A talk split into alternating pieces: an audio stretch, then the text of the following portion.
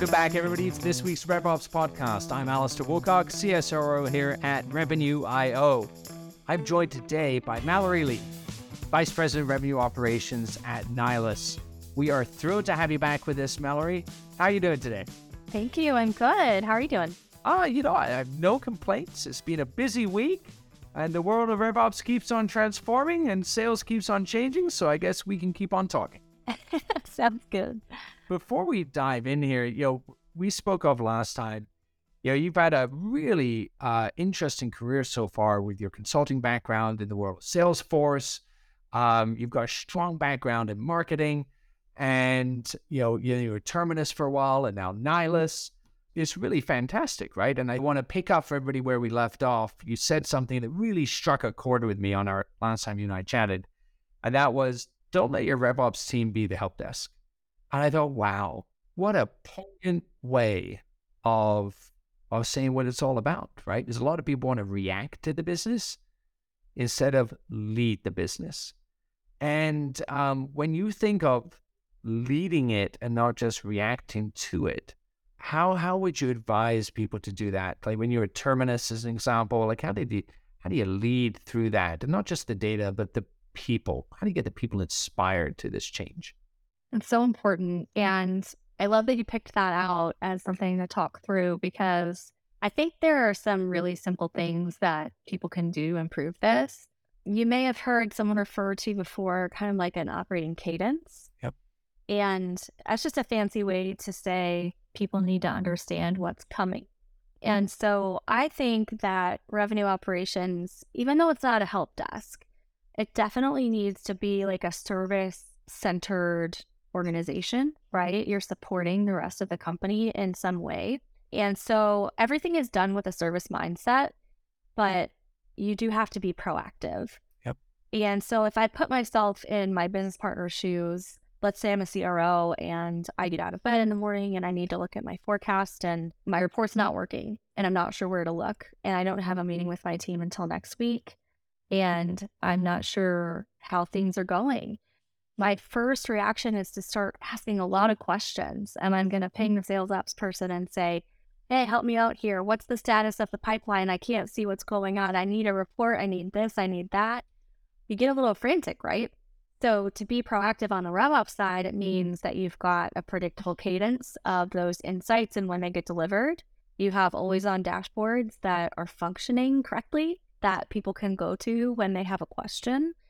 And you have, you know, kind of pres- a prescriptive way of stepping through your month, where I know that I'm going to start looking at the forecast on this day, in this meeting, with these people, and in between calls, I'm going to this dashboard to look at everything that I need. And so a RevOps cadence, in my opinion, is just a series of meetings and a series of proactive communications that are kind of helping like guide your business stakeholders through, what should I be thinking about this week? Hey, I'm getting toward the end of the month. Now I'm going to have a meeting about how the month performed. Hey, I'm getting toward the end of the quarter. We're now going to have a planning meeting, weekly meetings about pipeline and, and things like that. Sometimes it can feel like a lot because it's an every week thing, but really it's your chance to put the insights in front of people so that you're preventing those questions before they come, and they feel taken care of and they don't feel like they're wondering.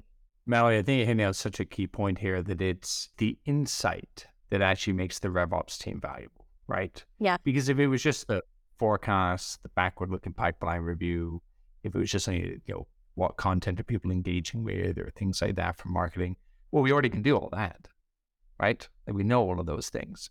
And I've heard you say before the importance of this, you'll think first about the customer experience, think first there, and then build out in terms of what that journey looks like. And when I think of insights, I tend to think of, okay, well, how can I apply a customer insight to scale an offer?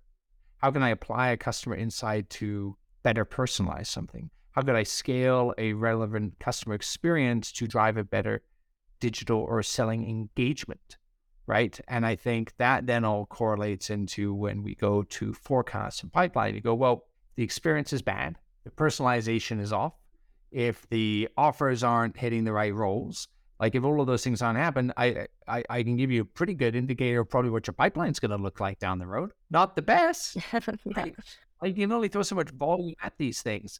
And so I really think this buyer first perspective around what is going on is such a germane insight to what makes RevOps good. And they draw that insight from customer success, from sales, from marketing, all of that intelligence, and tie it together to give this buyer first perspective and buyer first insights. Would you agree with that kind of thinking and approach? Am I taking what you've told me before and kind of building upon it there?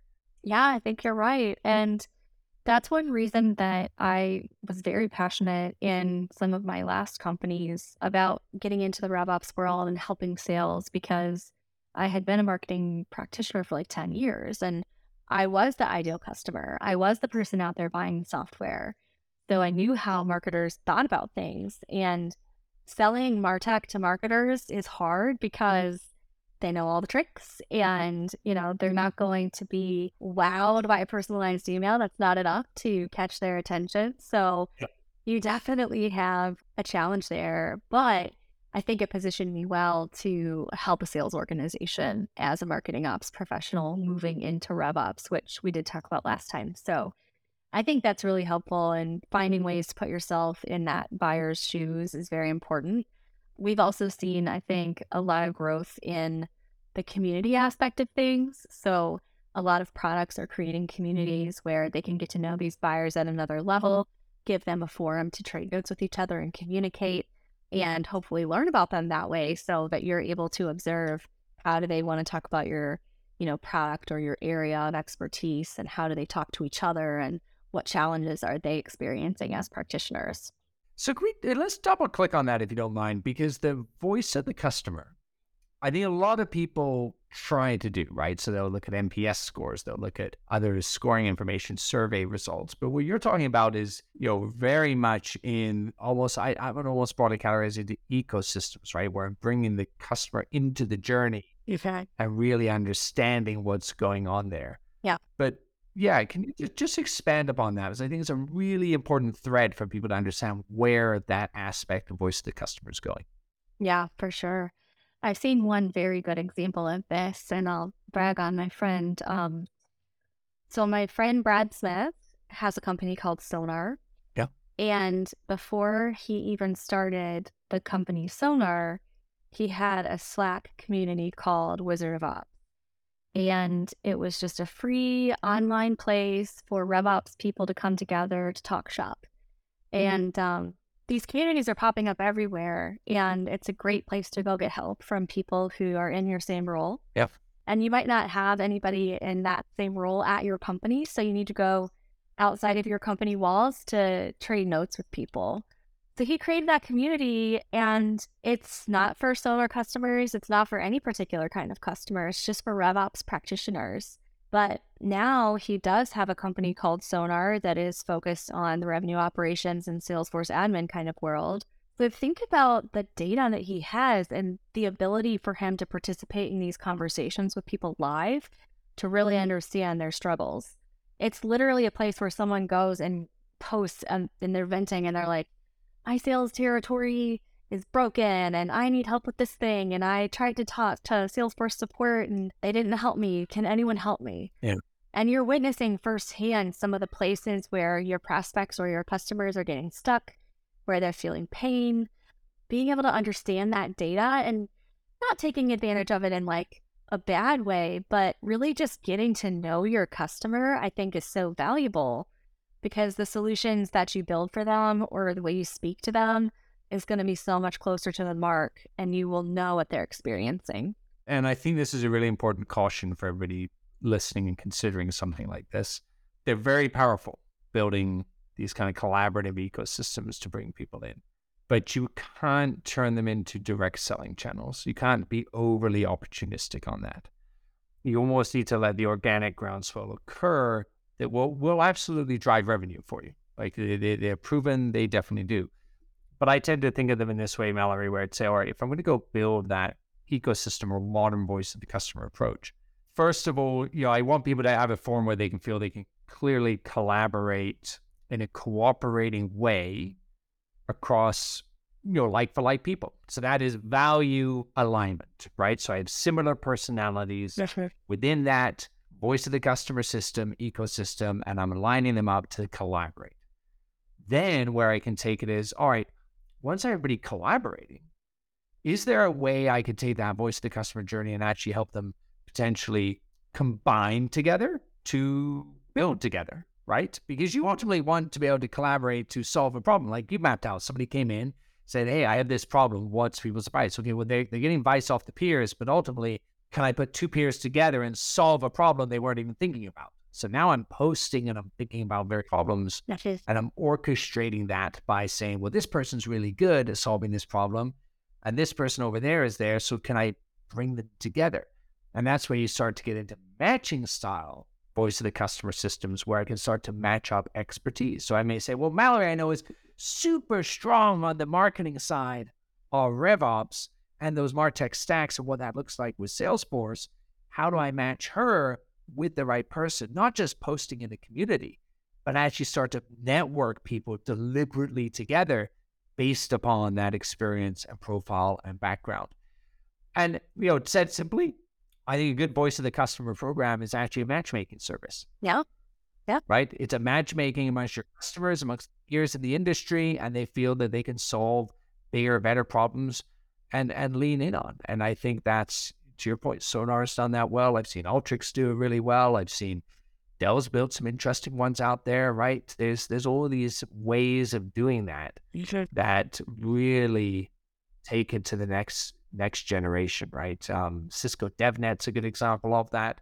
But even, even companies like Walgreens, because Superspace do that extremely well with medical information and lining people up. Interesting. So I think that... Uh, I'm glad you bring out this voice of the customer piece because it's, it's such an important aspect when we're taking a buyer-centric view to RevOps. Yeah, and I think you're exactly right. It can't be a sales motion. It has to be a very altruistic, you know, we're here to help you out kind of mentality. Nobody is going to come to a discovery call and give you that same level of information. So it needs to be handled very delicately.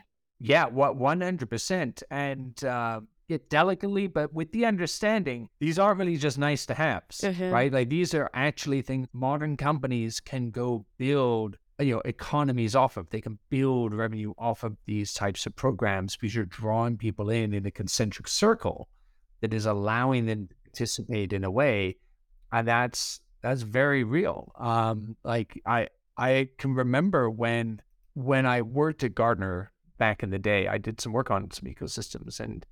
I want to say it was about eighteen months ago when you looked at board of directors' annual reports. The mention of ecosystems being more buyer-centric, like what we've been talking about, was mentioned thirteen times more than it was a decade ago amongst boards of directors. So like at the highest level of Fortune one thousand companies, oh. they're thinking about this. It's awesome. Right? Like this is companies going, I got to rethink how to do this. And when you look at people that execute on what you're talking about, a buyer-centric approach, strong voice of the customer, building these connected ecosystems to, to drive engagement, it's, it's very indicative of top-performing companies as well. So, um, you know, I think it's great advice, and not just in tech.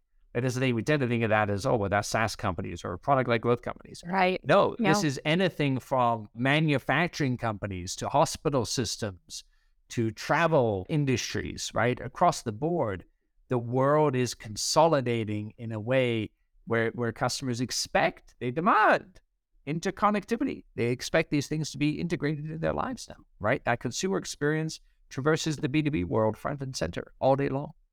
Yeah, it's very true. You'll be fired up on ecosystem thinking, so so thank you. I love no. it. Unexpected turn. Yeah, with that said, let's turn it back slightly here before I go off completely on the deep end on ecosystems. You have really, as I said, you've, you, you've progressed and you're an expert at bringing marketing together, bringing together the RevOps organization, bringing the leaders together on all of this. You know, who are some others? And you've, you've just said how important it was to collaborate with industry peers. You know, where do you, where do you turn for your advice? Where do you turn for inspiration in what is one of the you know, it's a dynamic space right now. It's a changing space. It's an evolving space. Who are, who are you connecting with?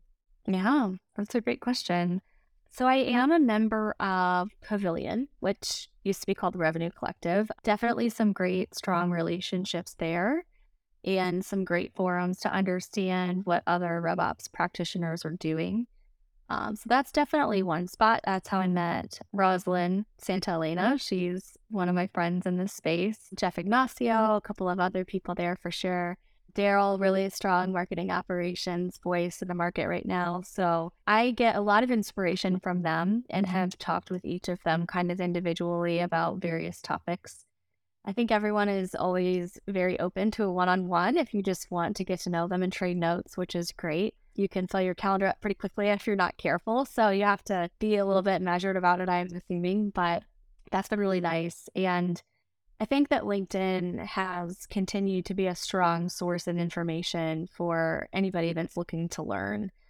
So I've loved that. I've tried to stay active on there and make connections and wade through all of the S D R messages, right? But generally speaking, it's still a very, very strong resource. And during the month of October, I actually had some time off before I was starting my role at Nylas, and I knew that I needed to learn more about this product-led world and thinking through, you know, how you transform from a MarTech person to somebody selling uh, to developers and, and working with different companies.